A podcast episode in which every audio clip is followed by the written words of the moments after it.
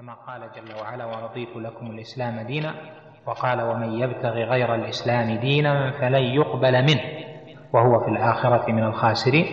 وقال جل وعلا هو سماكم المسلمين من قبل وفي هذا يعني من قبل يعني في عند الرسل السالفة المسألة الثالثة الدين أصل اشتقاقه في اللغة من دان يدين إذا التزم أو ألزم بما يكون ملازما له ومعتادا في شأنه.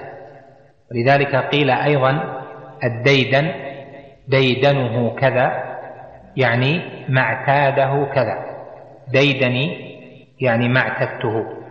ومنه أيضا الدين قل أنا ديني كذا يعني من في أصل اللغة يعني أعتاد كذا وألتزمه.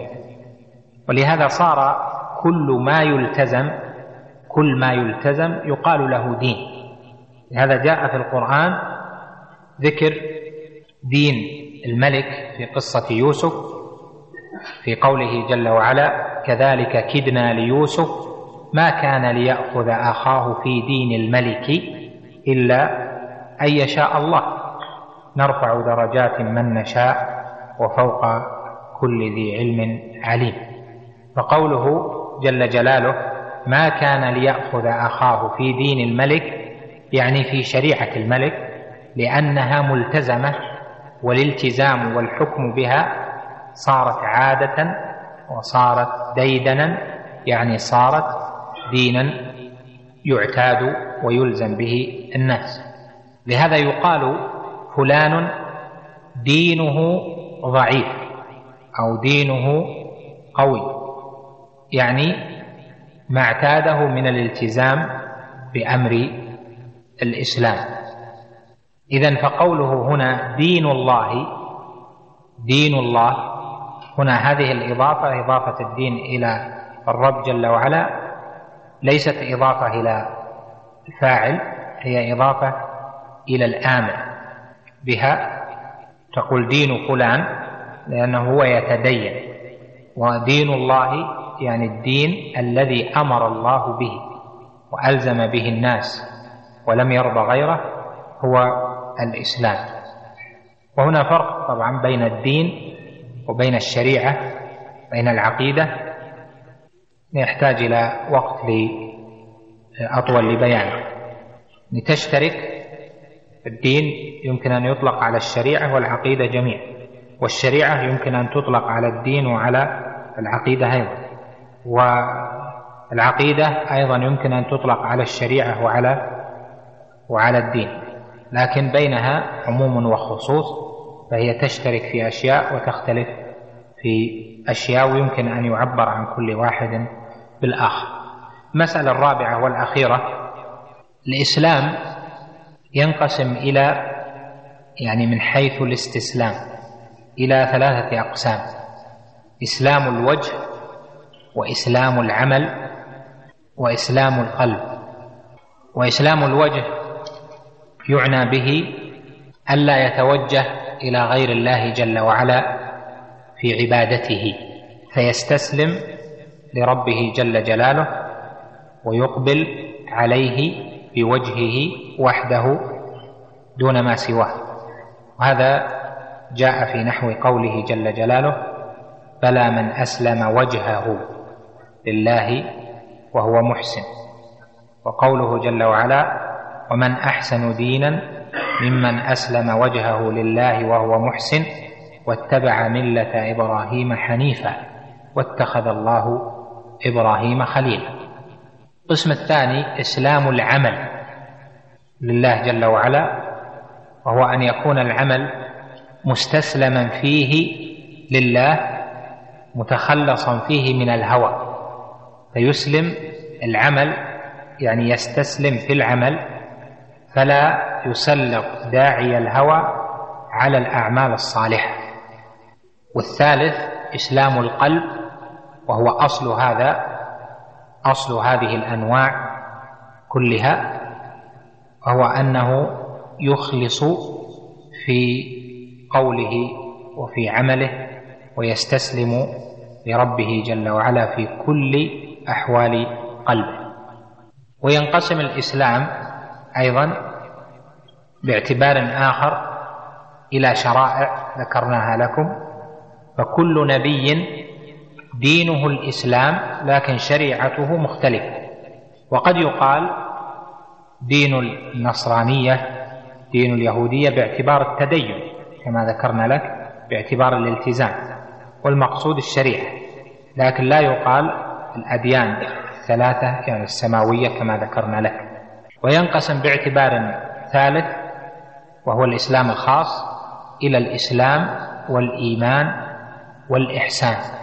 وينقسم أيضا باعتبار رابع إلى إسلام كامل وإسلام ناقص يعني باعتبار الاستسلام.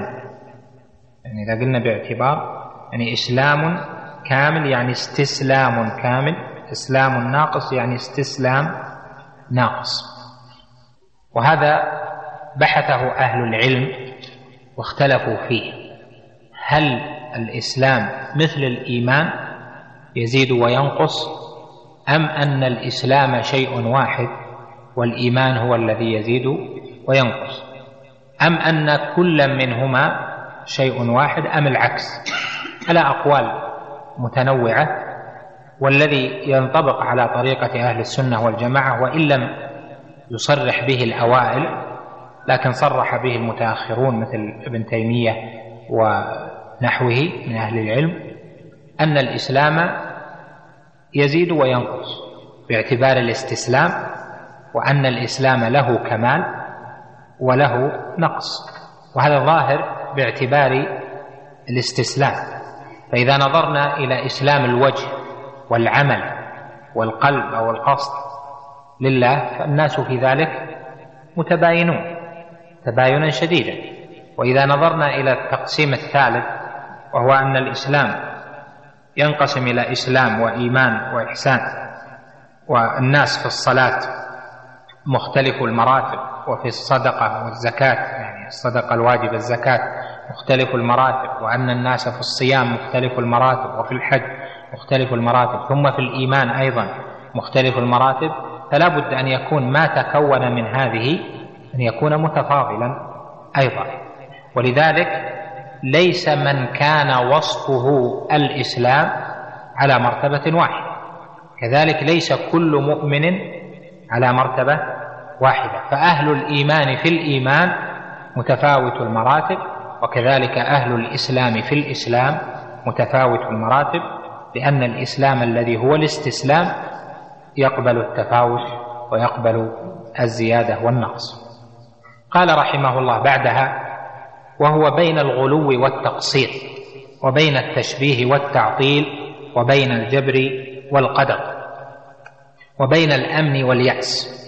هذه الأربع ألفاظ متقابلة نص عليها رحمه الله لأجل أن الفرق الضالة أو التي خالفت نحت إلى أحد هذه ثمان صفات. فذكر ثمانية فذكر ثمانية صفات الأولى الغلو الثانية التقصير الثالثة التشبيه الرابعة التعطيل الخامسة الجبر السادسة القدر السابعة الأمن والثامنة اليأس. ثم قال بعدها فهذا ديننا واعتقادنا إلى آخره. قوله وهو بين يعني أن هذه الصفات الإسلام لا يرتضيها. ودين الله الحق ليس مع الغلو كما أنه ليس مع تقصير. ودين الله الحق ليس مع التشبيه كما أنه ليس مع التعطيل وكذلك دين الله الحق ليس مع الجبر في الأفعال كما أنه ليس مع إثبات الفعل للإنسان خلقا دون الله جل وعلا وهو المسمى بالقدر. وكذلك بين الأمن من مكر الله جل وعلا وبين اليأس من روح الله جل جلاله. فيريد أن أهل السنة والجماعة أتباع السلف الصالح أخذوا بهذه الوسطية بين هذه المسائل. فهم وسط بين الغلو والتقصير وهم وسط بين التشبيه والتعطيل وهم وسط بين الجبر والقدر وهم وسط بين الأمن واليأس. وإذا تبين لك ذلك فهذه الجملة يبحث فيها كل العقيدة. كل ما ذكرنا من شرح في هذا الكتاب تدخل في هذه الجمل فهو بين الغلو والتقصير في العمل والإيمان ومراد بين التشبيه والتعطيل في مسائل الصفات والإثبات إلى آخره. الغلو ذهب إليه الخوارج والتقصير ذهب إليه المرجئة وأهل الشهوات. التشبيه ذهب إليه المجسمة والتعطيل ذهب إليه المعطلة والمؤولة ونفاه الصفات. والجبر ذهب إليه الجبرية الجهمية والأشاعرة وطائفة من الماتريدية أو الماتريدية. والقدر والقدر يعني القدرية الأوائل نفاة العلم ثم المعتزلة الذين أثبتوا خلق الإنسان بفعله. والأمن من مكر الله جل وعلا ذهب إليه أهل الشهوات فعلوا ما يشاءون وأمنوا مكر الله.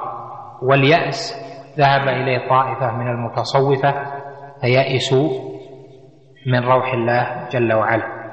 وهكذا في أصناف شتى في هذه الأمة.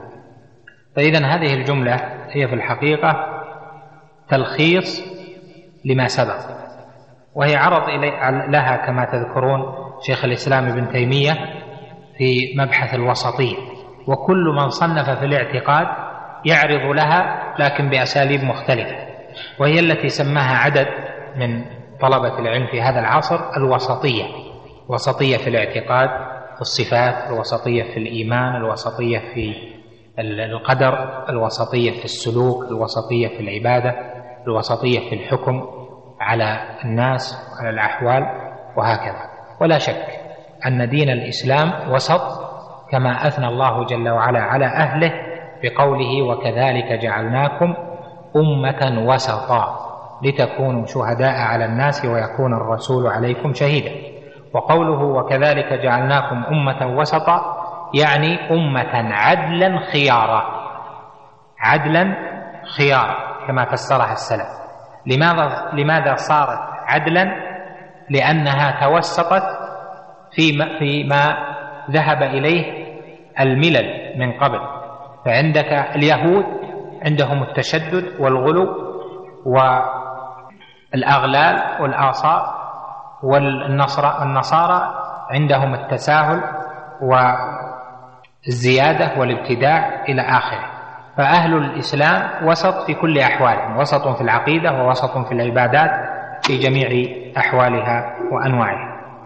إذا تبين ذلك فنعرض لهذه الجمل سريعا في مسائل.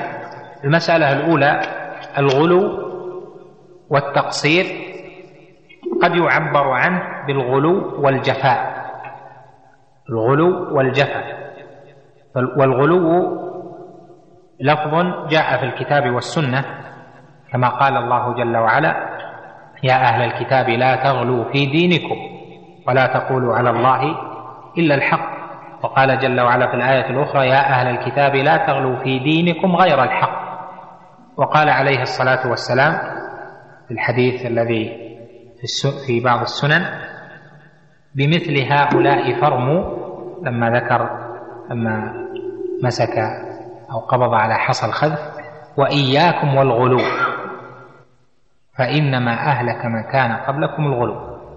فنهى عن الغلو عليه الصلاة والسلام. والغلو كما أنه يكون في الاعتقاد كذلك يكون في العبادة.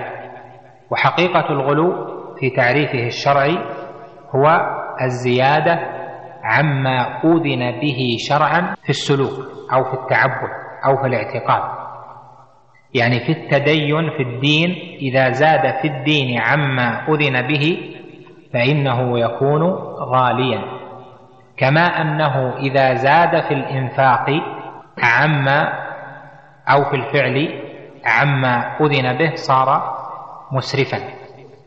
أما التقصير فهو ترك ما أمر به العبد. بأن يقصر ويجفو ويتبع الشهوات وهو عكس الغلو. فأولئك يغلون في في الاعتقاد أو يغلون في الإثبات أو يغلون في السلوك. مثاله الخوارج غلوا في جانبين. غلوا في جانبين. بل في عدة جوانب. غلوا في العقيدة فضلوا كفروا وتركوا نهج الصحابة وغلوا في العبادة حتى إن أحد الصحابة يحقر صلاته مع صلاتهم وصيامه مع صيامهم كما جاء في الحديث. وغلوا أيضا في الجهاد والأمر بالمعروف والنهي عن المنكر فقاتلوا جهادا من لا يستحق القتال شرعا بل من يحرم قتال. حتى آل الأمر بغلوهم أنهم تعبدوا بقتل خيار الله جل جلاله مثل الصحابة فأكرموا الصحابة وأعلاهم منزلة وأفضلهم في زمنه علي بن أبي طالب رضي الله عنه ومع ذلك تقربوا إلى الله بقتله. بل أساس قتل عثمان هو من من فعل الخوارج رضي الله عنه. قتلوا عليا وهم يتمنون الجنة بقتل عثمان وبقتل علي من شدة غلوهم وكما وصفهم النبي صلى الله عليه وسلم يقتلون أهل الإسلام ويدعون أهل الأوثان يعني أهل الشرك. وأما التقصير فهو حال أهل الشهوات الذين تركوا العبادة وتركوا طاعة الله جل وعلا ولم يبلغوا ما أمر الله جل وعلا به بل هم في تقصير وغشيان للشهوات والمحرمات والكبائر ولا يرعون ولا يتوبون ولا يتذكرون. هؤلاء يقابلون المتشددين يقابلهم أهل التساهل والكبائر والذنوب والمعاصي. الثانية قوله بين التشبيه والتعطيل. التشبيه هو أن يجعل شيء شبها لشيء. فعملية الجعل هذه هي تشبيه شبه تشبيها. والتشبيه قسمان يعني جعل الشبيه قسمان. جعل الشبيه لله جل وعلا في صفاته كلها أو في بعض صفاته أو في تمام معنى الصفة. يمكن أن تقول اختصارا أن يشبه الله جل وعلا بخلقه أو يشبه الخلق بالله جل وعلا في كي في الكيفية في كيفية الصفات أو في كيفية الصفة أو في تمام معنى بعض الصفات النوع الثاني من التشبيه أن يشبه الله جل وعلا بخلقه أو أن تشبه صفة الله جل وعلا. آه، لا ليس أن يشبه الله بخلقه أن يشبه صفة من صفة الله من صفات الله تعالى. بصفة خلقه في أصل المعنى دون تمام. اتركوا الأولى.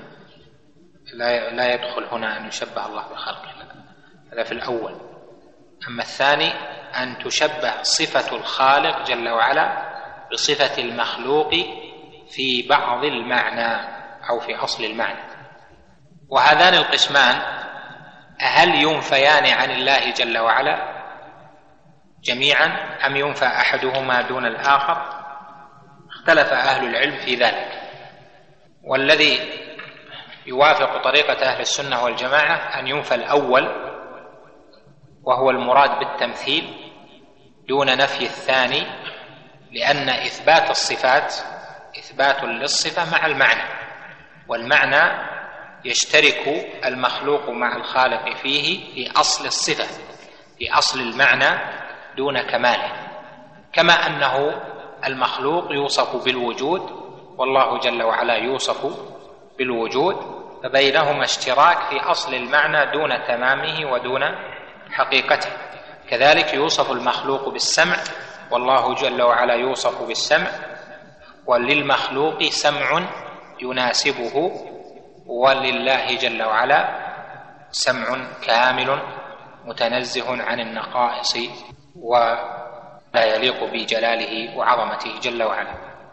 فتحصل من هذا فتحصل من هذا أن الأول متفق على منعه وهو التمثيل والثاني مختلف في إطلاقه بين أهل العلم والأولى أن لا يستعمل التشبيه إلا في معنى التمثيل حتى لا يظن الظان ممن لا يفهم طريقة أهل السنة والجماعة أنهم يتساهلون في مسألة التشبيه فيصدقون أنهم مشبهة أو يؤكدون أنهم مشبهة.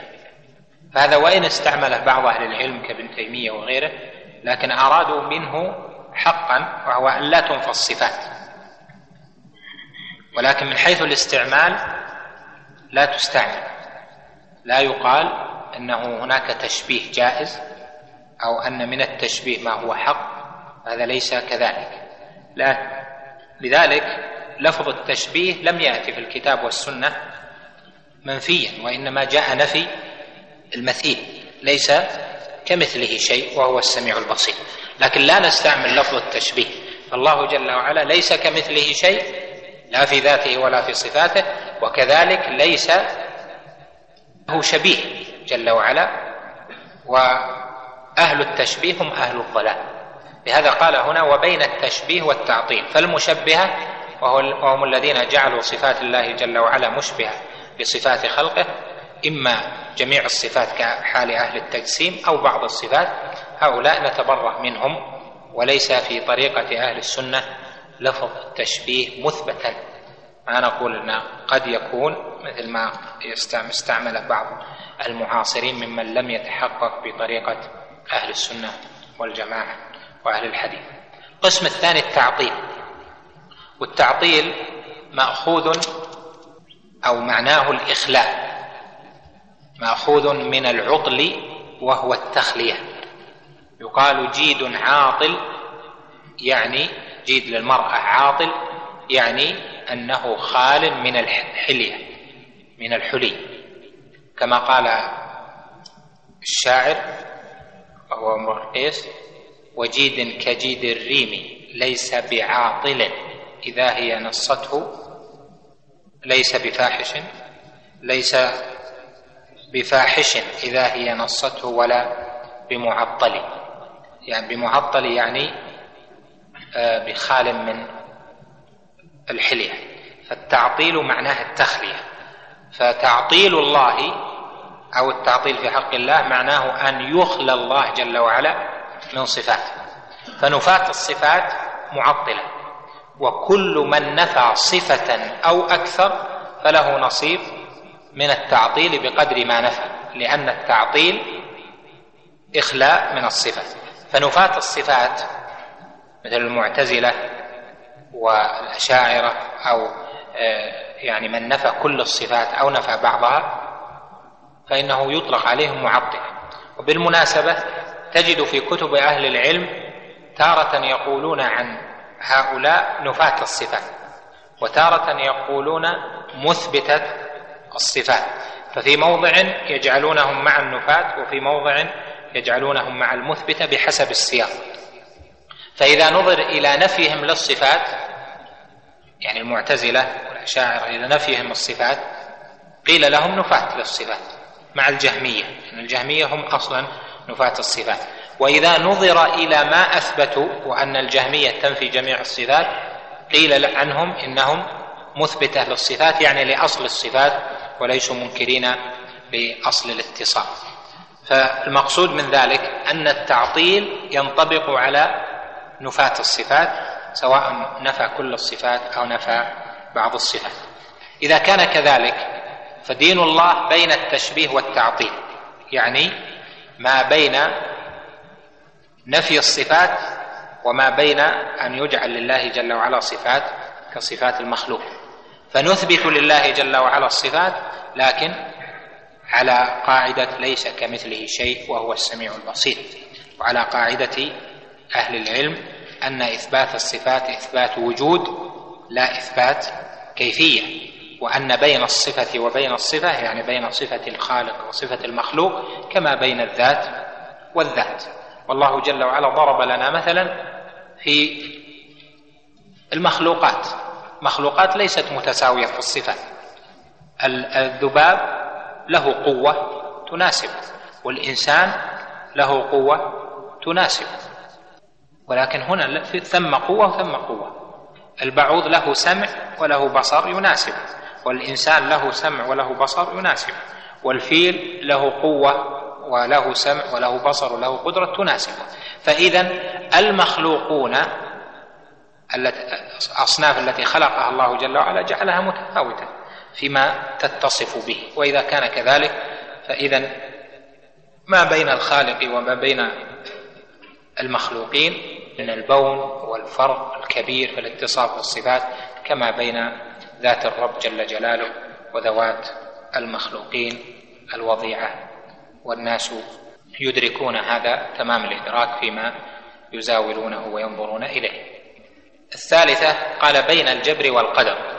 والجبر والقدر مر معنا تفصيلا ذلك وأن الجبر يعني به الجبرية وأن الجبرية صنفان جبرية غالية وجبرية متوسطة مرت معنا في مبحث القدر وكذلك القدرية صنفان آه، قدرية غلاة وهم الذين نفوا العلم وقدرية ليسوا بغلاة وهم المعتزلة الذين نفوا مرتبة من مراتب القدر وهي خلق الله جل وعلا لأفعال العباد وعموم مشيئته سبحانه وتعالى.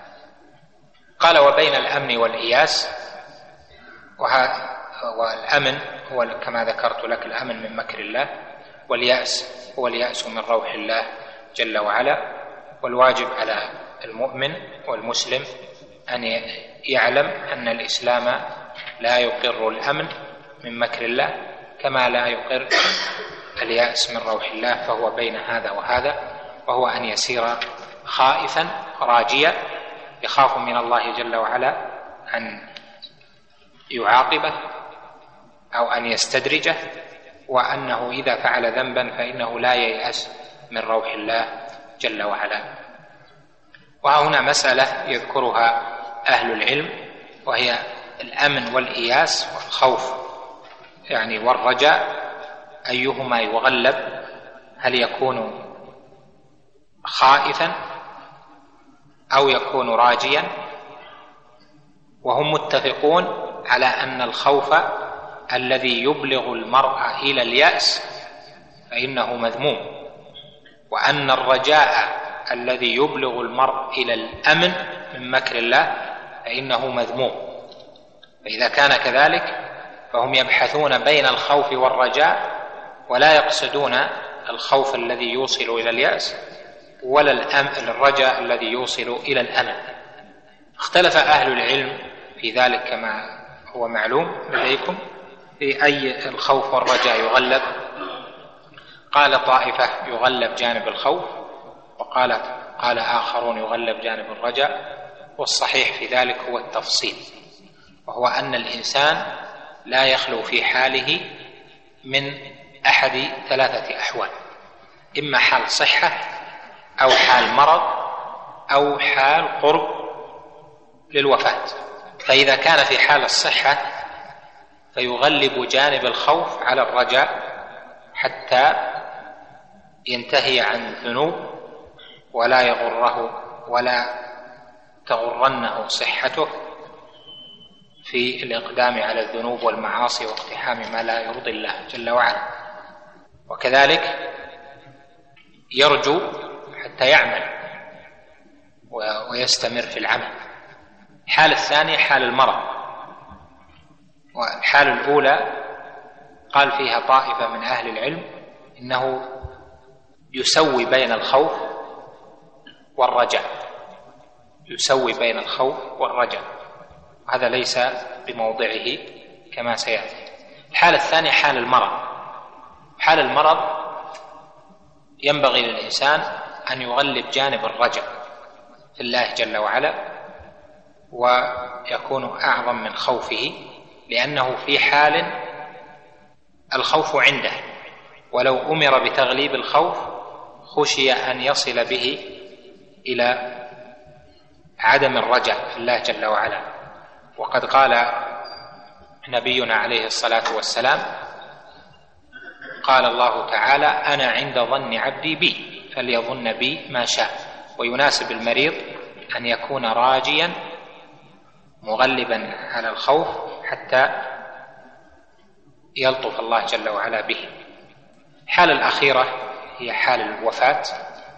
حال الوفاة الأفضل للمرء فيها أن يسوي بين الجانبين أن يكون خائفا راجيا. قد جاء رجل إلى النبي صلى الله عليه وسلم فقال له أن كان مريضا فعاده ها؟ كان مريضا فعاده فيها في أول الحديث. أظنه كان مريضا فعاد فقال كيف تجدك؟ قال أجدني أخشى ذنوبي وأرجو رحمة ربي. فقال عليه الصلاة والسلام له لا يجتمعان في قلب عبد في مثل هذا إلا أنجاه الله من النار أو كما جاء في الحديث حفظ له مشوش المقصود أنه استدل به على أنه في هذه الحال أن يسوي المرء بين الخوف والرجاء. قال رحمه الله بعدها فهذا ديننا واعتقادنا ظاهرا وباطنا ونحن براء إلى الله من كل ما من خالف الذي ذكرناه وبيناه.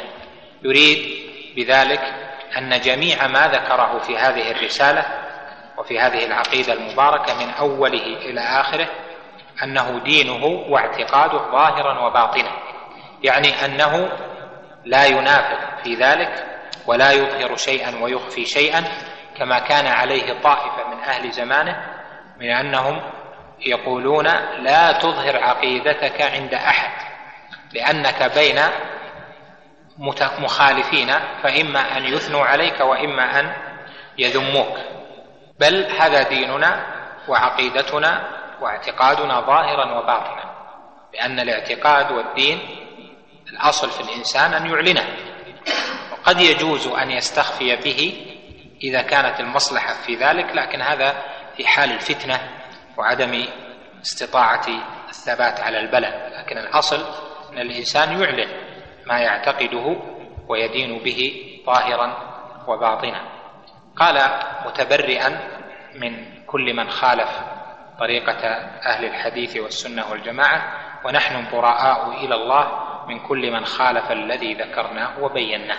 قد تقدم لك أنه غلط رحمه الله في عدد من المسائل فهذه توكل إلى اجتهاده وغلط في ذلك وفي الجملة كلامه موافق لكلام أهل الحديث وكلام أهل السنة في إثبات الصفات وفي القدر وفي سائر المسائل لكن في مسألة الإيمان آه، تابع فيها قول أبي حنيفة ومر معك البحث في ذلك.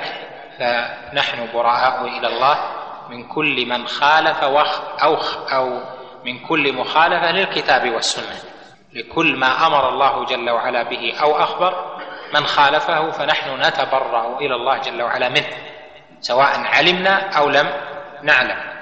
وهذا هو الأصل وهذا هو الاعتقاد أننا ندين اجمالا بما أمرنا الله جل وعلا أن ندين به بالتصديق بالأخبار وباعتقاد وجوب الأوامر والانتهاء عن النواهي وجوب امتثال الأوامر ووجوب الانتهاء عن النواهي إذا كان أمر إيجاب أو نهي تحريم.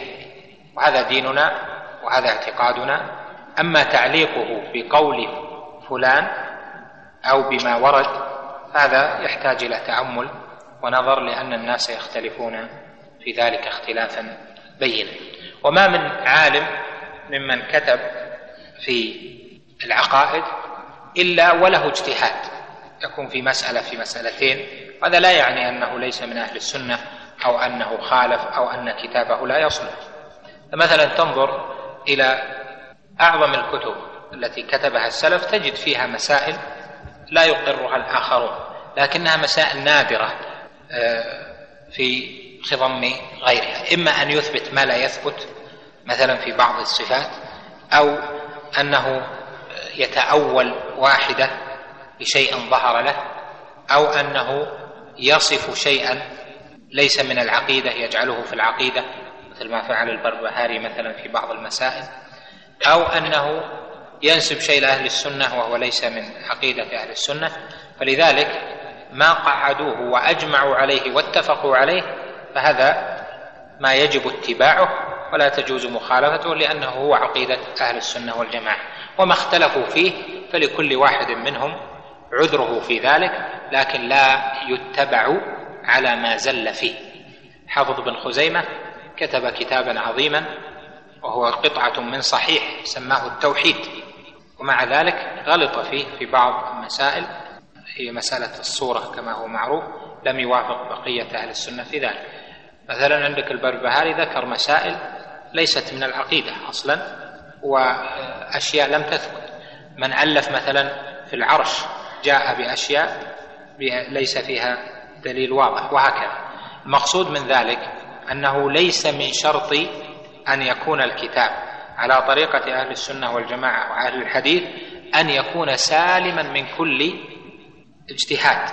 لكن إذا كانت أصوله التي انطلق منها هي الاستسلام للكتاب والسنة ورد التأويل التعطيل واتباع الدليل وعدم تسليط العقل على النصوص فهذا من أهل الحديث ومن أهل السنة. فلا بد أن يحصل له من الغلط ما يحصل له. لهذا عظم أهل العلم كتب شيخ الإسلام ابن تيمية لأنه قرر فيها ما اتفقوا عليه وأجمعوا عليه وترك فيها ما لكل واحد من أهل العلم من كتبوا في العقائد اجتهادات. فاعتنى المتأخرون من أئمة أهل السنة بكتب الشيخين شيخ الإسلام ابن القيم لسلامتها من المذاهب الردية وللاجتهادات التي يوافق عليها نكتفي بهذا القدر. اقرأ. الحمد لله رب العالمين والصلاة والسلام على أشرف الأنبياء والمرسلين نبينا محمد وعلى آله وصحبه أجمعين. اللهم اختم لنا بالحسنى ولشيخنا ووالدينا والحاضرين. قال العلامة الطحاوي رحمه الله ونسأل الله تعالى أن يثبتنا على الإيمان. آمين. ويختم لنا به آمين. ويعصمنا من الأهواء المختلفة آمين. والآراء المتفرقة والمذاهب الردية آمين. مثل المشبهة والمعتزلة والجهمية والجبرية والقدرية وغيرهم من الذين خالفوا السنة والجماعة وحالفوا الضلالة ونحن منهم براء وهم عندنا ضلال وأردياء وبالله العصمة وبالله العصمة والتوفيق. جزاك الله خير الحمد لله وبعد. فهذه هي الجمل الأخيرة من هذه العقيدة المباركة عقيدة أبي جعفر الطحاوي رحمه الله تعالى حيث بين فيها أصول الاعتقاد في الله جل وعلا وملائكته وكتبه ورسله واليوم الآخر والقدر خيره وشره. وبين فيها تفاصيل الكلام على مسائل كثيرة تدخل تحت أركان الإيمان الستة. وذكر فيها كعادة من ألف في عقائد السلف ما يتصل بذلك من الكلام في الصحابة وما وقع من الفتن والكلام في من الأحق بالخلافة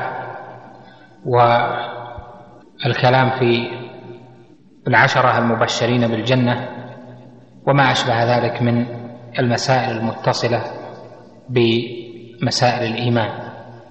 وكذلك ذكر عدة مسائل تتعلق بالقول في أهل العلم وأننا لا نذكر أهل العلم سواء كانوا من أهل الحديث والأثر أو من أهل الفقه والنظر إلا بالخير ومن ذكرهم بغير الخير فهو على غير السبيل.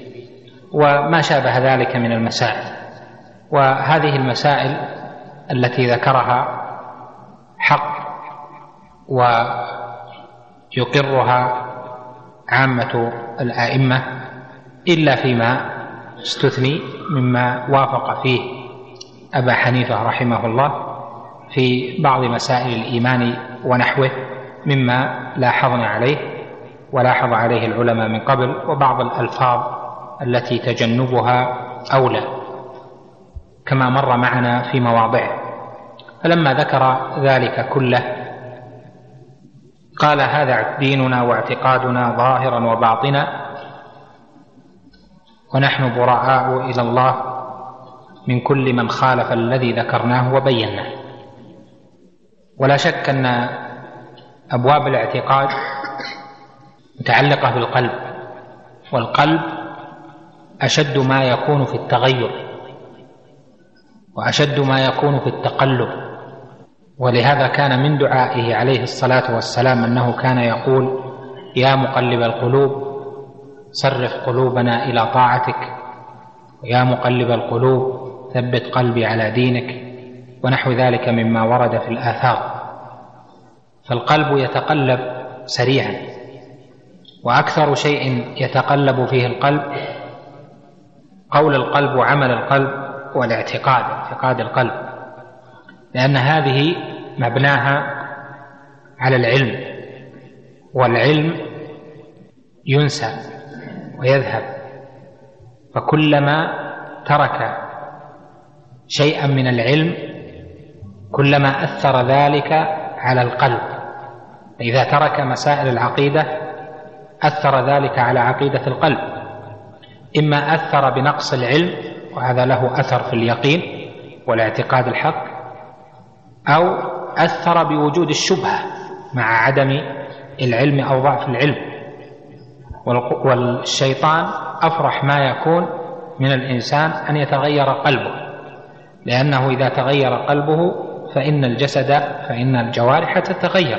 كما قال عليه الصلاة والسلام ألا وإن في الجسد مضغة إذا صلحت صلح الجسد كله وإذا فسدت فسد الجسد كله ألا وهي القلب. فساد القلب يكون بالشبهات وبالشهوات. فإذا عرضت الشبهات وتمكنت وسبب تمكنها نقص العلم فإن القلب يفسد. وأعظم ما تعرض الشبهات في مسائل العقيدة.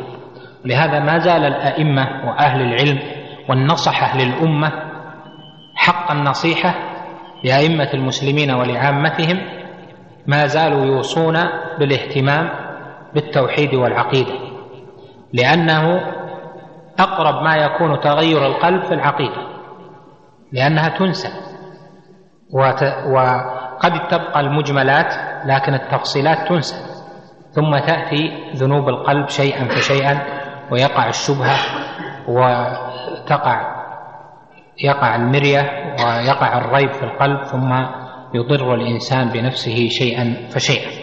لهذا من أعظم الأدعية التي علمنا إياها ربنا جل وعلا الدعاء بالهداية إلى الصراط المستقيم. في الصلاة اهدنا الصراط المستقيم.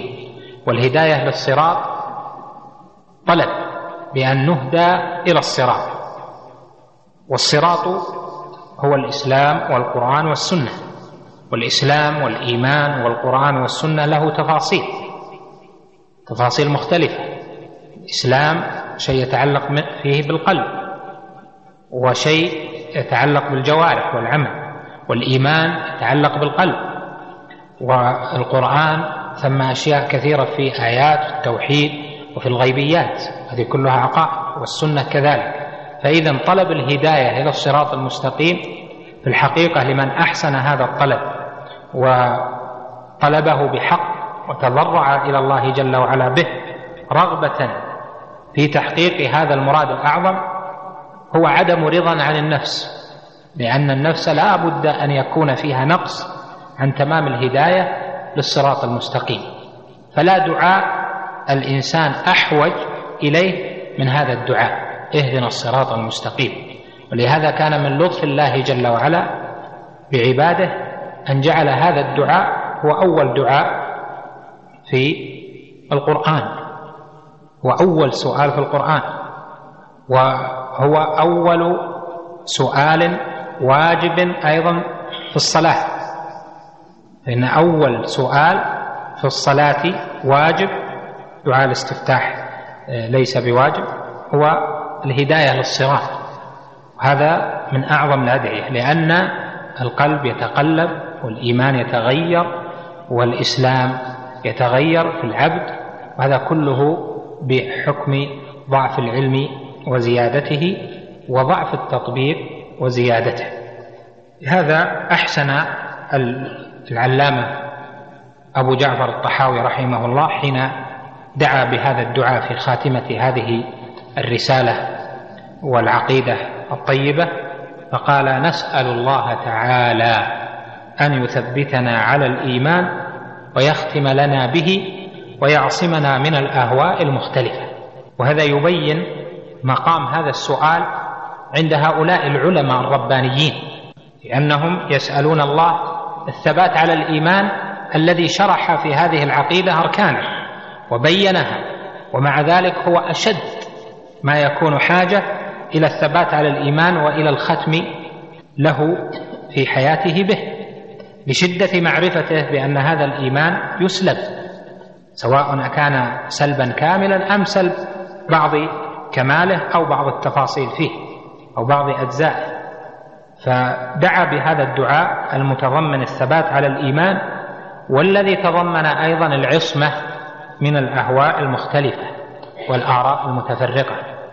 وهل مثل هذا العالم الذي علم أحوال هذه الفرق الضالة من المشبهة والمعتزلة والجهمية والجبرية والقدرية ومن نحى نحوهم كالمرجئة والخوارج والرافضة وأشباه هؤلاء هل من علم هذا العلم الواسع يخشى على نفسه؟ نعم. من علم خشي وهذا هو الواقع لأن الشيطان حريص ولأن الإنسان ضعيف جدا فلما كان الأمر كذلك كان واجبا على العبد وجوب وسائل أن يحرص على أمرين. الأول العلم. العلم النافع بالعقيدة الصحيحة والتوحيد بدلائله من الكتاب والسنة وأن يكون ذلك ظاهرا في قلبه لا شبهة عنده فيه مستحضرا له مراجعا له في كل حال حتى يسلم قلبه من أن يكون فيه فجوة يدخل منها الشيطان. ثم مع إتيانه بوسيلة العلم فلا بد من استغاثته بالله وسؤاله لمولاه ألا يزيغ قلبه بعد إذ هداه. هذه مسألة عظيمة وسؤال جليل وإنما يعرف شدة الخطر من علم علم حق الله جل وعلا وما له من الأسماء والصفات وعلم أثر هذه الأسماء والصفات في ملكوت الله جل وعلا. فكم تقلب قلب أحد وكم ضل فلان من فلان وكم ضل من إنسان وكم زاغ قلب كم زاغ من قلب إلى آخره. فنسأل الله جل وعلا بأسمائه الحسنى وصفاته العلى أن يثبتنا على الإيمان وأن يختم لنا ولوالدينا ولأحبابنا به وأن يعصمنا من الأهواء المختلفة والآراء المتفرقة والمذاهب الردية إنه سبحانه جواد كريم. والاهواء المختلفة هذه منها ما هو كفري ومنها ما هو دون ذلك. وقبل أو إمام الحنفاء إبراهيم الخليل عليه السلام دعا بتلك الدعوات الصالحة التي قال فيها واجنبني وبني أن نعبد الأصنام رب إنهن أضللن كثيرا من الناس. فجعل الأصنام مضلة لكثير من الناس بما يقع في القلوب منها أو من أوليائها من الشبهة. فسأل ربه أن يجنبه وأن يجنب بنيه عبادة الأصنام. وهذا يدل على عظم خوف الخليل إبراهيم عليه السلام من هذه من هذا الزيغ وهو الكامل وهو الخليل وهو المجتبى عند ربه جل وعلا. ولذلك تحفظون كلمة إبراهيم التيمي من التابعين رحمه الله عند تفسير هذه الآية كما رواه ابن جرير وغيره حين تلا هذه الآية قال ومن يأمن البلاء بعد إبراهيم هذا يدل على أن الناصح حقا لنفسه وللأمة ولأئمة المسلمين ولعامتهم حقا من نصح حقا فإنه يوصيهم بالاهتمام بتوحيد الله جل وعلا الذي هو حق الله على العبيد وبتصفية القلب من أدران العقائد الفاسدة لأنه بصلاح القلب وبسلامة عقيدته يبارك الله جل جلاله في قليل العمل.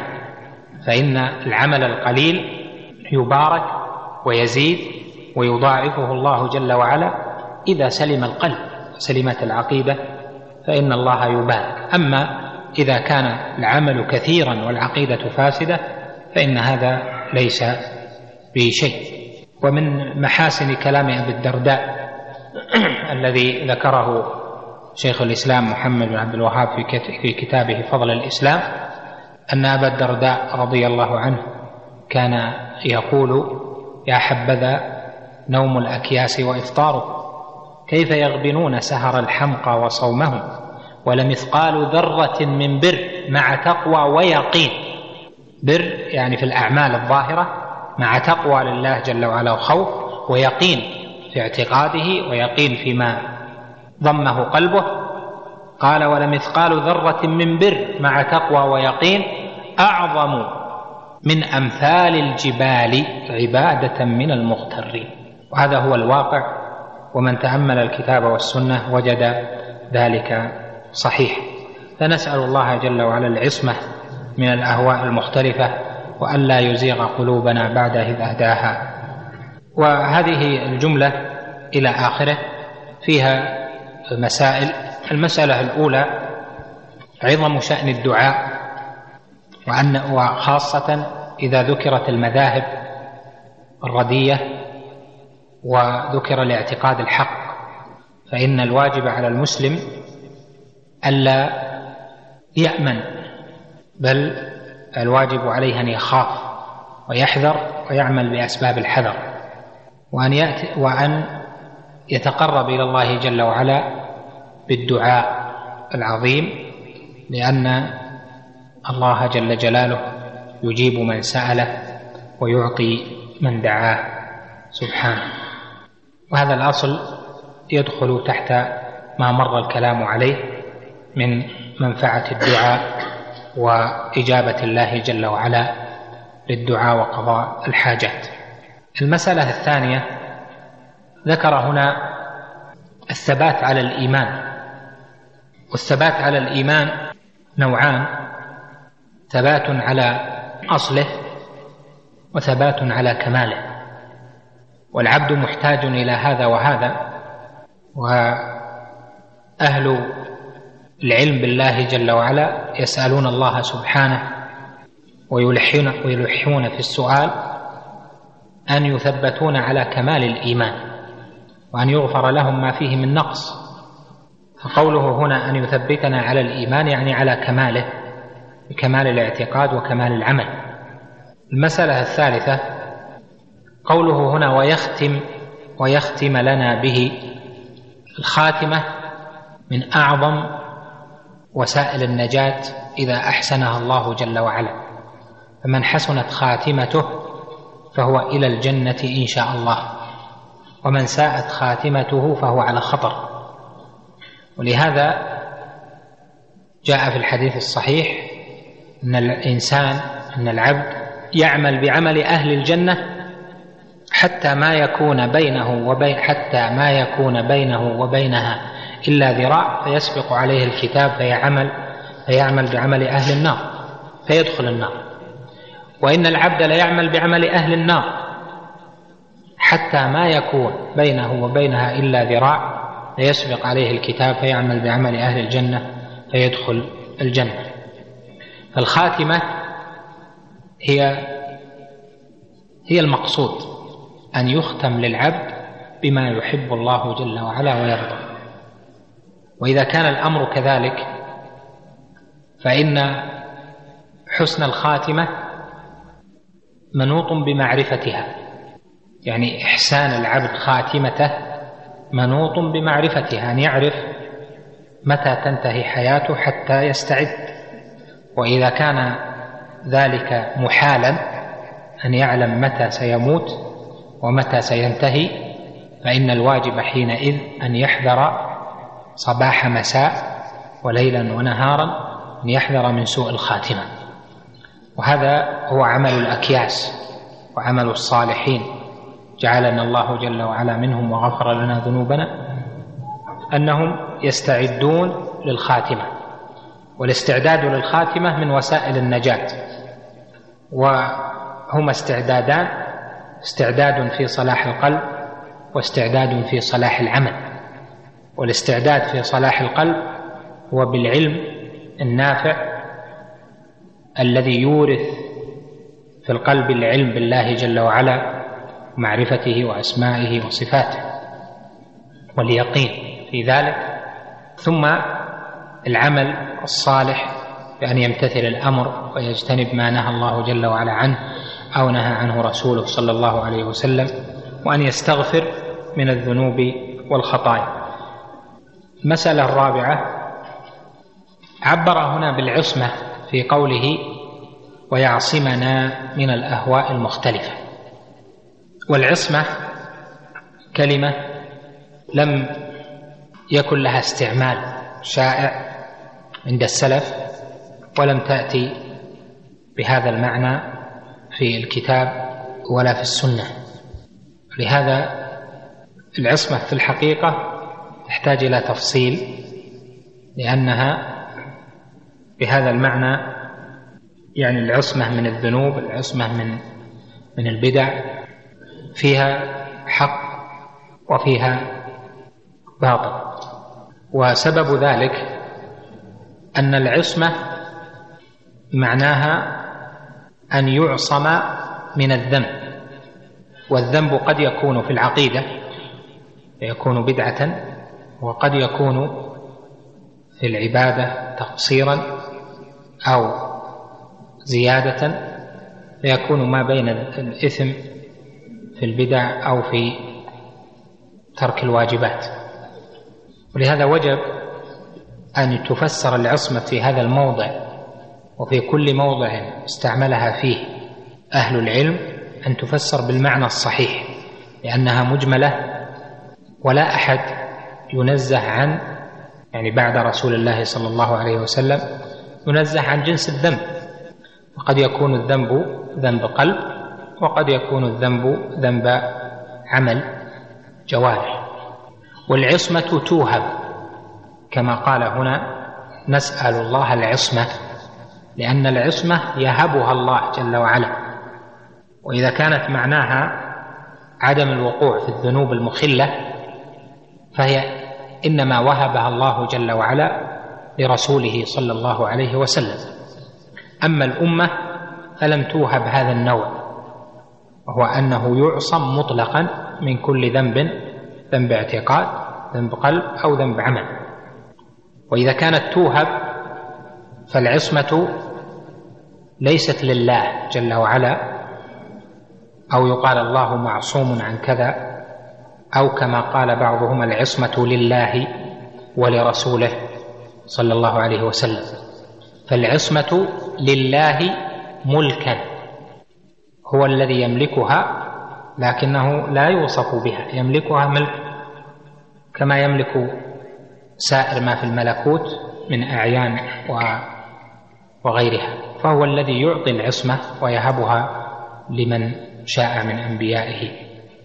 فإذا كان كذلك تلخص الأمر بأن العصمة الكاملة هي للنبي صلى الله عليه وسلم وأما من عداه من الأمة فلم يعطى العصمة الكاملة. ولا بد أن يقع في الذنب يصيبه. والذنوب كما ذكرنا قسمان ذنوب اعتقاد وذنوب عمل. وذنوب الاعتقاد ليست موجودة في الصحابة رضوان الله عليهم. ولهذا يصح أن تقول عصم الله الصحابة من الخلل في العقيدة. عصم الله السلف من مجانبة الحق في الاعتقاد وهذا هو الواقع لأنهم أجمعوا على مسائل التوحيد والعقيدة والأمة لا تجتمع على ضلال. أما العمل فلم يعصموا يعني الذنوب لم يعصموا لهم ذنوب. والنبي صلى الله عليه وسلم علم أبا بكر أن يدعو بقوله اللهم إني ظلمت نفسي ظلما كثيرا ولا يغفر الذنوب إلا أنت. فاغفر لي. حتى صغائر الذنوب ربما يعني حصلت من النبي صلى الله عليه وسلم مما لا يقدح في الرسالة. ولهذا قال الله جل وعلا إنا فتحنا لك فتحا مبينا ليغفر لك الله ما تقدم من ذنبك وما تأخر. فإذا مقصده هنا من الدعاء هذا أن يعصمنا من الأهواء المختلفة والآراء المتفرقة والمذاهب الردية يعني أن يسلك الله جل وعلا به سبيل السلف لأنهم عصموا من أن يسلكوا الأهواء المختلفة والآراء المتفرقة أو المذاهب الردية. فمعنى سؤال العصمة هنا أن أن يلزم طريقة السلف الصالح. صده هنا من الدعاء هذا أن يعصمنا من الأهواء المختلفة والآراء المتفرقة والمذاهب الردية. يعني أن يسلك الله جل وعلا به سبيل السلف.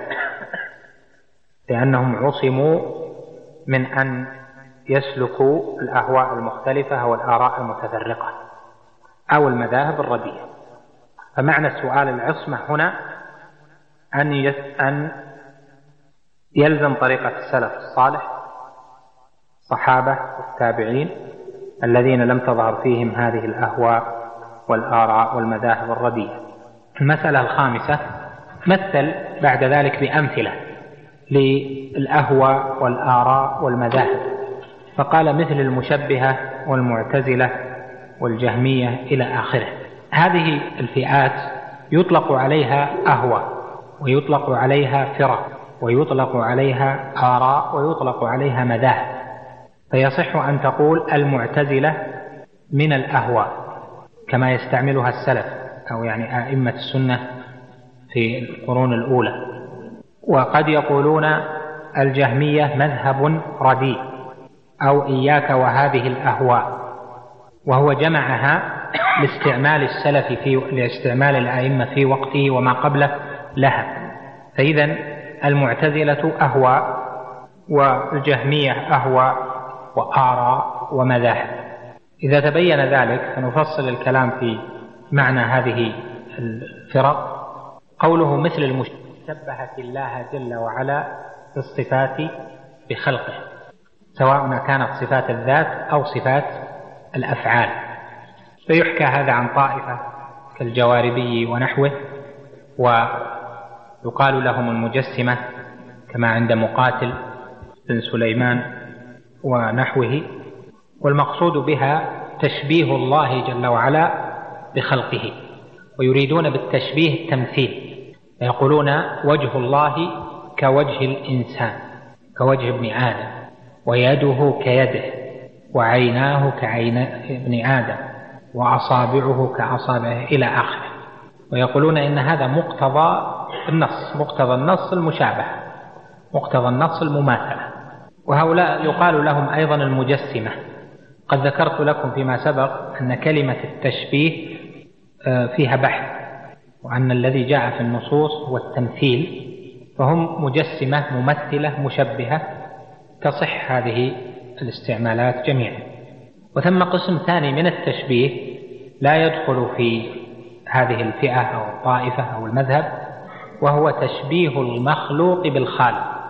تشبيه المخلوق بالخالق. وأن يجعل للإنسان صفات مثل صفات الله جل وعلا. مثل عيسى عليه السلام جعلوه إلها وجعلوا له صفات تختص به كصفات الله.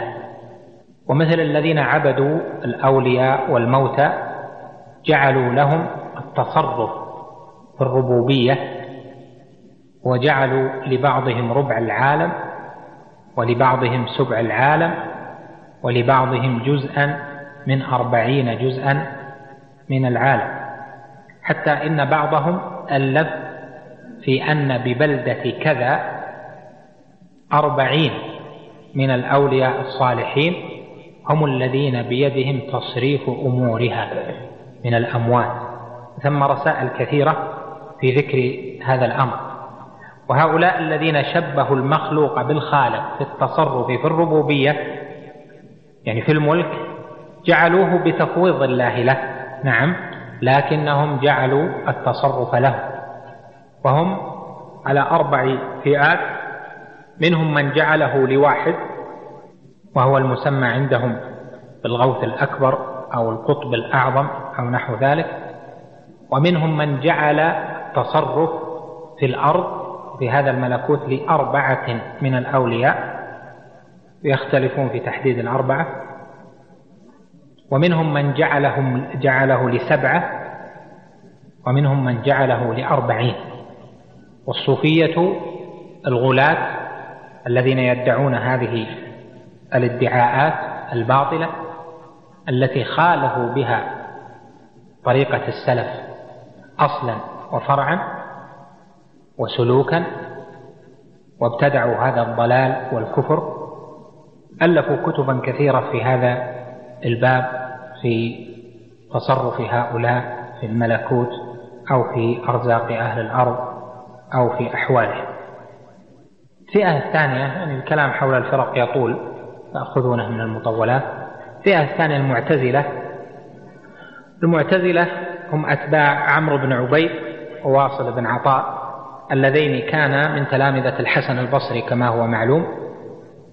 ولما دخلوا في البحث في مسائل الإيمان يعني الأسماء والأحكام الإيمان والحكم على مرتكب الكبيرة والكلام على الصحابة الذين تقاتلوا.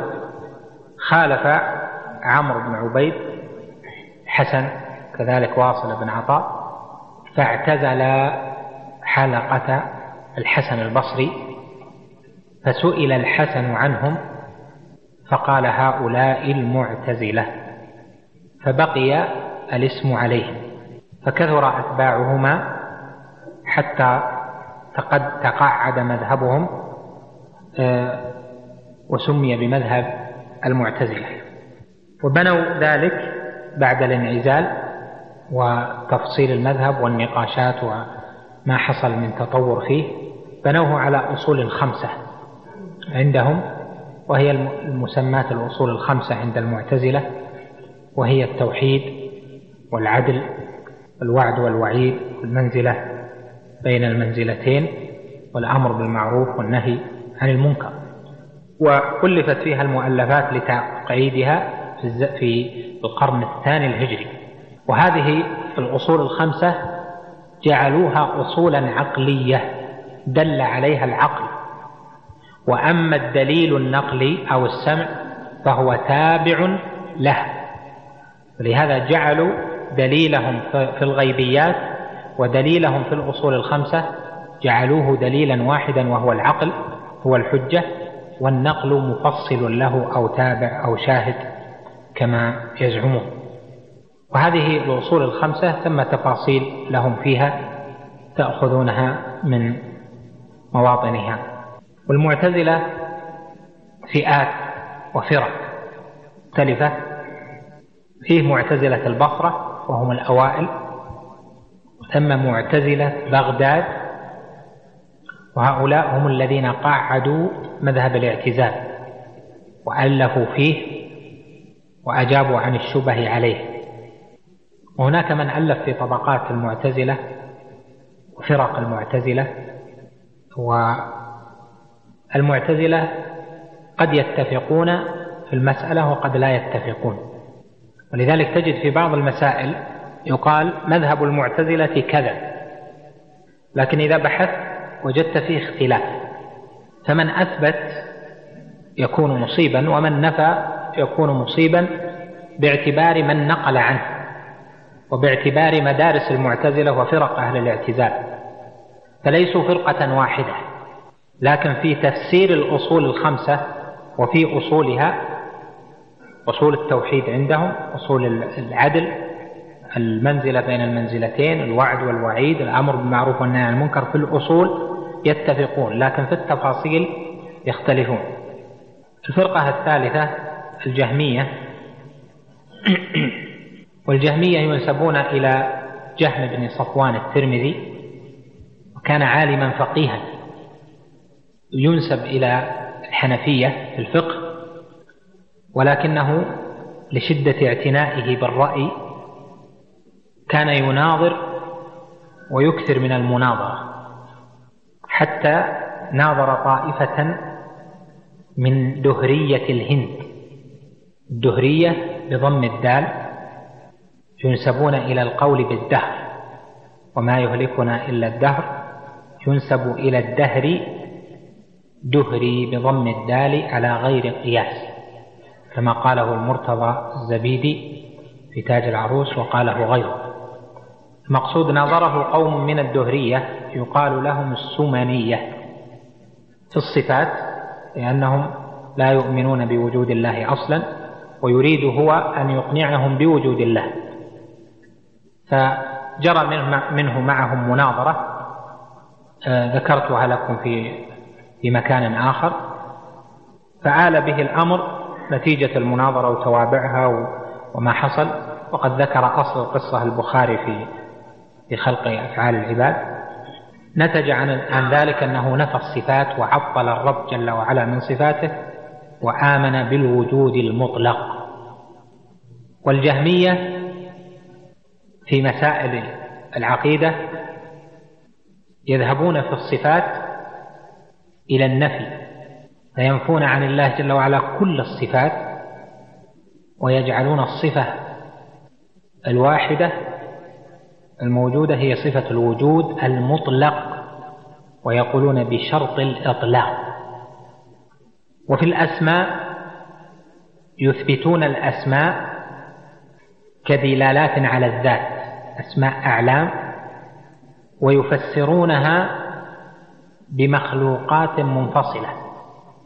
يجعلون الكريم هو الذات التي حصل عنها إكرام فلان يعني يفسرونها بالكرم الذي خلقه الله القوي بالقوة التي خلقها الله العزيز بالعزة التي خلقها الله يعني في الإنسان في المخلوق يعني من حيث هو. فيجعلون تفسير الأسماء في القرآن أو في السنة يفسرونها بمخلوقات منفصلة لأنه لا دلالة للأسماء على صفة لأنهم ينفون الصفات.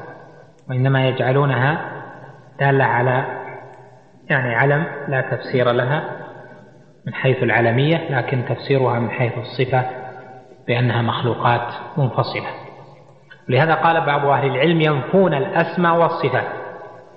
جهمية ينفون الأسماء والصفات وهذا صحيح باعتبار الحقيقة. وطائفة يقولون لا لا ينكرون الأسماء باعتبار أنهم يثبتون شيئا من الأسماء على طريقتهم لأنهم الأسماء دلالات على ذات بدون صفة في الاسم وإنما هو مثل ما تقول مثلا آه، مثلا تقول ماء وسلسبيل أو تقول في السيف آه، حسام ومهند وسيف إلى آخره الدلالة على شيء واحد بدون صفة. أما صفة أنه يحسم فلا. أما صفة أنه صنع في الهند فلا. أما صفة أنه كذا فلا. هم يجعلونها من جهة الدلالة على الذات واحدة ومن جهة الدلالة على الصفات أنها لا تدل على صفة. ولهذا في الآيات يفسرون الآيات يفسرون الأسماء في الآيات بالمخلوقات المنفصلة. آه، يعني أثر الصفة في المخلوق ويجعلونه مخلوقا. أما في الإيمان فالجهمية مرجئة. وهم أشد فرق الإرجاء لأنهم قالوا يكفي في الإيمان المعرفة فقط. ففرعون عندهم مؤمن وإبليس عندهم مؤمن. ولم يكفر فرعون عندهم بعدم الإيمان وإنما بمخالفة الأمر. وإبليس لم يكفر بعدم الإيمان بل بمخالفة الأمر وهكذا. وهذا القول مشهور عنهم لأنه يكفي في الإيمان المعرفة وفي القدر هم جبرية يرون أن الإنسان في أفعاله هو كالريش كالريشة في مهب الريح لا اختيار له البتة هو مجبر على كل شيء وأنه يفعل به ولا يفعل شيئا. وفي الغيبيات ينكرون كل ما لا يوافق العقل من أمور الغيب. وفي الآخرة ينكرون دوام الجنة والنار. ويقولون الجنة لا تدوم والنار لا تدوم لأن دوام الجنة والنار ظلم. فتفنى الجنة وتفنى النار معا. بخلاف المعتزلة فإنهم يقولون بفناء النار والجنة كدار نعيم وعذاب. لكن التلذذ والألم يبقى. يستمر التلذذ ويستمر الألم ولا تستمر الدار. في أقوال مختلفة آه، نسأل الله جل وعلا السلامة منها ومما جر إليها. مقصود في مباحث ترجعون إليها في في مواطنها. الفرقة التي بعدها الجبرية. والجبرية مذهب منسوب إلى القول بالجبر والجبر هو أن الله أجبر الإنسان المكلف على أفعاله. والجبرية قسمان جبرية غلاة وجبرية متوسطة أو غير غلاة أما الجبرية الغلاة فهم الجهمية الذين يقولون إن الإنسان وغلاة الصوفية اللي ينفون أصل الاختيار ويقولون إن الإنسان كالريشة في مهب الريح. وأما الجبرية غير الغلاة فهم الذين يثبتون الجبر باطنا والاختيار ظاهرا. يقولون هو مجبور في الباطن ومختار في الظاهر. هؤلاء الأشاعرة ومن نحى نحوهم قد مر معنا البحث في هذه المسألة وأنهم اخترعوا لفظ الكسب وجعلوه مخرجا للعلاقة ما بين جبر الباطن واختيار الظاهر مما ابتدعوه وأحدثوه. وذكرت لكم أن الجبر على ثلاثة أن الكسب على ثلاث إطلاقات في كسب عند أهل السنة وكسب عند الجبرية وكسب عند القدرية. ترجعون له في مكانه التي بعدها القدرية. قدرية ينسبون إلى القدر. لا لإثباته ولكن لنفيه. فهي نسبة إلى من لا يثبت. نسبوهم إلى القدر لأنهم لا يثبتونه.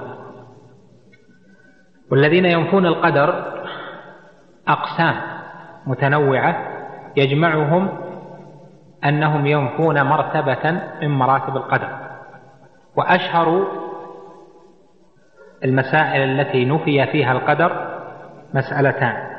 المسألة الأولى العلم السابق قد نفته طائفة. والمسألة الثانية عموم خلق الله جل وعلا للأشياء ومشيئته الشاملة لكل شيء وقد نفته طائفة. أما الذين نفوا العلم فهم القدرية الغلاة الذين خرجوا في زمن الصحابة رضوان الله عليهم ورد عليهم الصحابة وتبرأوا منهم وأخبروا بأنهم ليس لهم في الإيمان ولا في الإسلام نصيب. وهم الذين قال فيهم الإمام الشافعي رحمه الله ناظر القدرية بالعلم فإن أقروا به خصموا وإن أنكروه كفروا. لأنهم ينكرون علم الله السابق ويقولون إن الأمر أنف. يعني مستأنف. لا يعلم الله الأشياء عندهم إلا بعد وقوعها. لا يعلم الأشياء قبل أن تقع. أعاذنا الله منه. أما القدرية الذين نفوا مرتبة عموم المشيئة وعموم خلق الله الأفعال فهؤلاء طائفة كبيرة أصل مذهبهم أهل الاعتزال. معتزلة حتى صار عند كثيرين أن المراد بالقدرية النفاة المعتزلة. في الحقيقة القدرية لفظ يصح إطلاقه على كل من لم يؤمن بالقدر على ما جاء في الكتاب والسنة بنفي لشيء منه. ولهذا يدخل في القدرية من اعترض على القدر. أو على أفعال الله جل وعلا أو على الحكمة. وقد قال فيه ابن تيمية في تائيته القدرية ويدعى خصوم الله يوم معادهم إلى النار طرا معشر القدرية. يعني يا معشر القدرية هلموا إلى النار جميعا سواء نفوه أو سعوا ليخاصموا به الله أو ماروا به في الشريعة أو كما قال. فجعل نفي شيء من القدر يدخل صاحبه في القدرية وجعل أيضا المخاصمة والمجادلة كحال المشركين. القدرية الذين قالوا لو شاء الله ما أشركنا ولا آباؤنا أو لا يدخلون في في القدرية لأنهم نفوا حكمة الله جل وعلا التي هي أساس في القول بالقدر كما جاء في القرآن وسنة النبي العدنان عليه الصلاة والسلام. ثم بحوث أخرى أيضا تؤخذ من من كتبها. قال وغيرهم لأن الفرق كثيرة والمذاهب الردية والأهواء والآراء مختلفة وليشمل أيضا ما ظهر في زمانه وما قبله وما سيظهر أيضا في الأزمنة الأخرى. فممن لم يذكرهم الخوارج والشيعة الغلاة والمرجئة الغلاة قد يدخلون مع هؤلاء في شيء من الأقوال. ويدخل أيضا العقلانيون في ذلك الزمان وما بعده. ويدخل غلاة المتصوفة. ويدخل الذين ابتدعوا طرقا بين هذا وهذا. لهذا أوصلهم النبي صلى الله عليه وسلم إلى اثنتين وسبعين فرقة. قال بعد ذلك من الذين خالفوا السنة والجماعة. وهذه هي المسألة السادسة. وحالفوا الضلالة. إلى آخره قال خالفوا السنة والجماعة.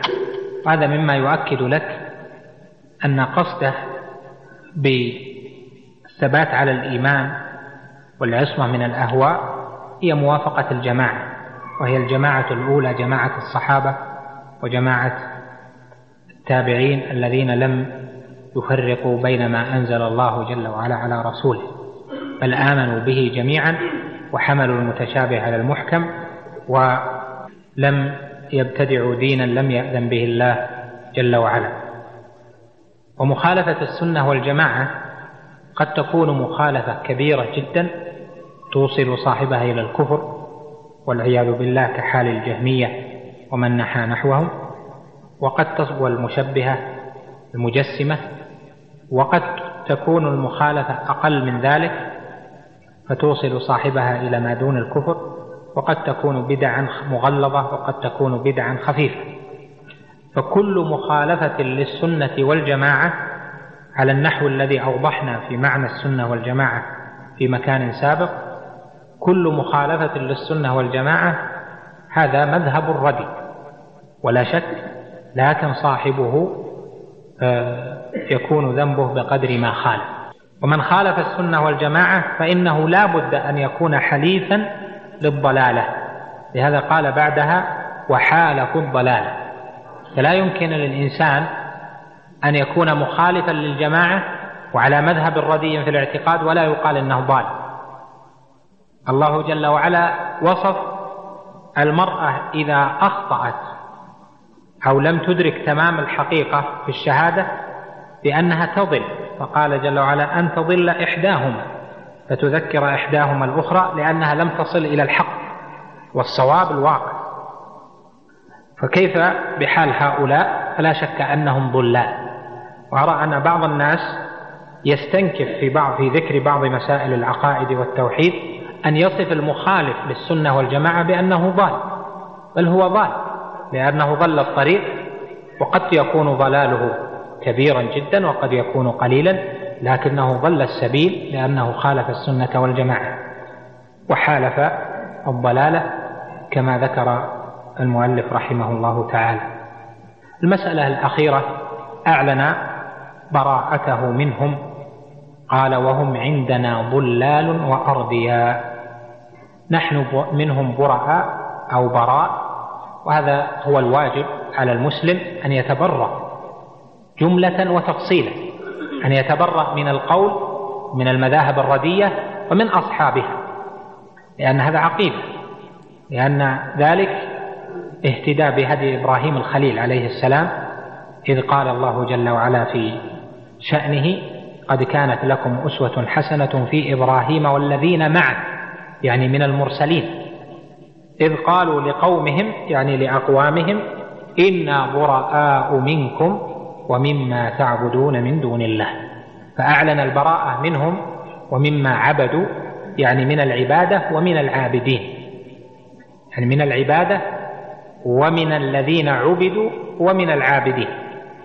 هذا هو الواجب أن المرء يتبرأ ولا يقول تبرأ من العمل دون صاحب العمل فإن هذا لا أصل له.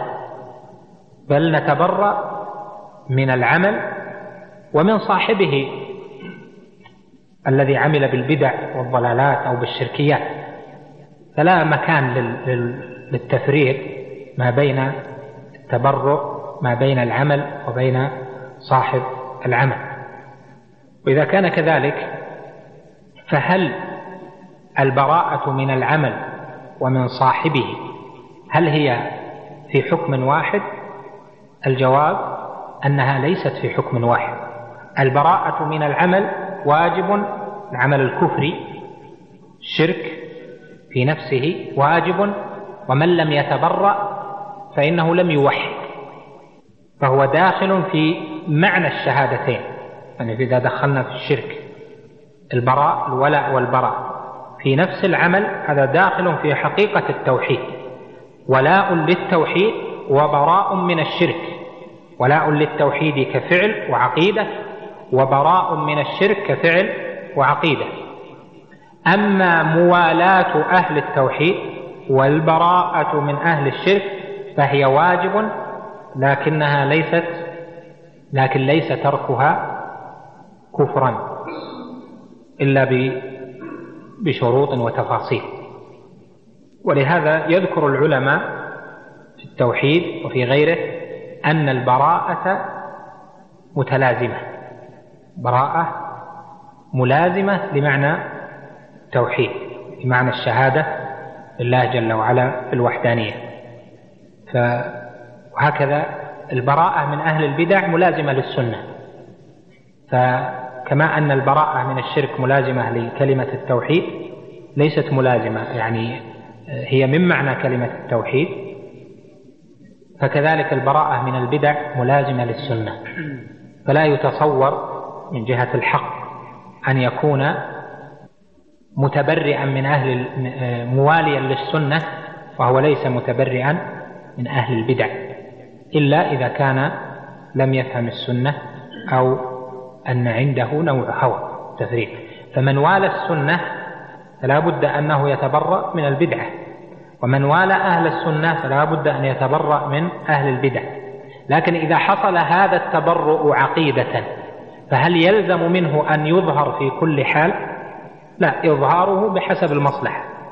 إظهاره بحسب المصلحة الشرعية. قد يظهر يكون إعلان للبراءة ظاهرا والتبرئ من الأشخاص وقد يؤخر بحسب ظهور السنة وخفائها وما ينظر في ذلك من المصالح. المسألة الأخيرة قال في آخرها وبالله العصمة والتوفيق وذكرنا لكم ما في العصمة من البحث سابقا وأن الله جل وعلا لم يعطي العصمة لأحد بعد الأنبياء الأنبياء هم المعصومون وأما سائر البشر فهم على خطر في قلوبهم وفي أعمالهم. وبالله التوفيق والتوفيق هو الهداية طريق الرشاد والإعانة على سلوك هذا الطريق جملة وتفصيلا. رحم الله أبا جعفر الطحاوي رحمة واسعة وجزاه خيرا فكم انتفع بكتابه هذا وبعقيدته الناس ونسأل الله جل وعلا أن يغفر لنا وله زللنا وخطأنا وجدنا وهزلنا. اللهم إنا نعوذ بك أن نشرك بك شيئا نعلمه ونستغفرك مما لا نعلم. ربنا لا تؤاخذنا إن نسينا أو أخطأنا واغفر لنا ذنوبنا وتوفنا وأنت راض عنا. اللهم هيئ لنا من أمرنا رشدا واجعلنا سالكين لسبيل سلف السلف الصالحين ومستمسكين بطريق السنة والجماعة. ربنا هب لنا من لدنك رحمة وهيئ لنا علما نافعا وعملا صالحا وأعنا على ذلك ووفقنا إليه. وكم استفدنا في من هذا الكتاب من فوائد. ولا شك أن طالب العلم لا يستغني عن مطالعة المختصرات ومعرفة شروحها مهما ظن أن المسائل واضحة عنده. ثم مسائل في هذا الكتاب كما ترون ما مررنا عليها لا في الواسطية ولا في لمعة الاعتقاد ثم مسائل جديدة فيه لم تكن في غيره. فطالب العلم في تكراره لقراءة كتب العلم ولشرحها استماعا أو أداء فإنه ما بين معلومة يؤكدها ويثبتها وما بين شيء جديد يستفيده. وفي الختام أرجو وآمل لي ولكم أن نصبر على طريق العلم لأنه في الحقيقة من أراد نجاة نفسه فإنه لا نجاة إلا بالعلم والعمل الصالح وأن أعظم ما تكون به النجاة العلم بالتوحيد وبالعقيدة الصحيحة لأن هذا فيه صفاء القلب وسلامته من الأهواء والشبهات المضلة. فأنا أوصي نفسي وإياكم التأكيد على ذلك ومطالعة هذه الكتب ونشر العلم بحسب ما تستطيعون. يعني المرء ينشره بحسب ما يستطيع في بيته مع زملائه في أي مقام ينشره بحسب ما يستطيع. والناس محتاجون إلى طلبة العلم أعظم حاجة. والحمد لله آه، أن هيأ لكم آه، من العلم النافع ومن سبل تحصيله وجود العلماء وسهولة الكتب ووفرة الأمن والصحة وعدم الشواغل التي تشغل الإنسان في في أموره العامة. يعني في الأمن وما يشغل القلوب والعقول ما يهيئ لنا أن نطلب العلم وأن نبذل فيه فلا ندري ربما يأتي وقت آه، قد لا يتمكن الإنسان من أن يطلبه على هذا الوجه أو أن يتعلم على هذا الوجه. لهذا احرصوا واغتنموا فراغكم قبل شغلكم وتفقهوا قبل أن تسودوا. وصلى الله وسلم وبارك على نبينا محمد. جزا الله فضيلة الشيخ خير الجزاء وجعلنا الله وإياكم ممن يستمعون القول فيتبعون أحسنه. وتقبلوا تحيات إخوانكم في تسجيلات الراية الإسلامية بالرياض والسلام عليكم ورحمة الله وبركاته.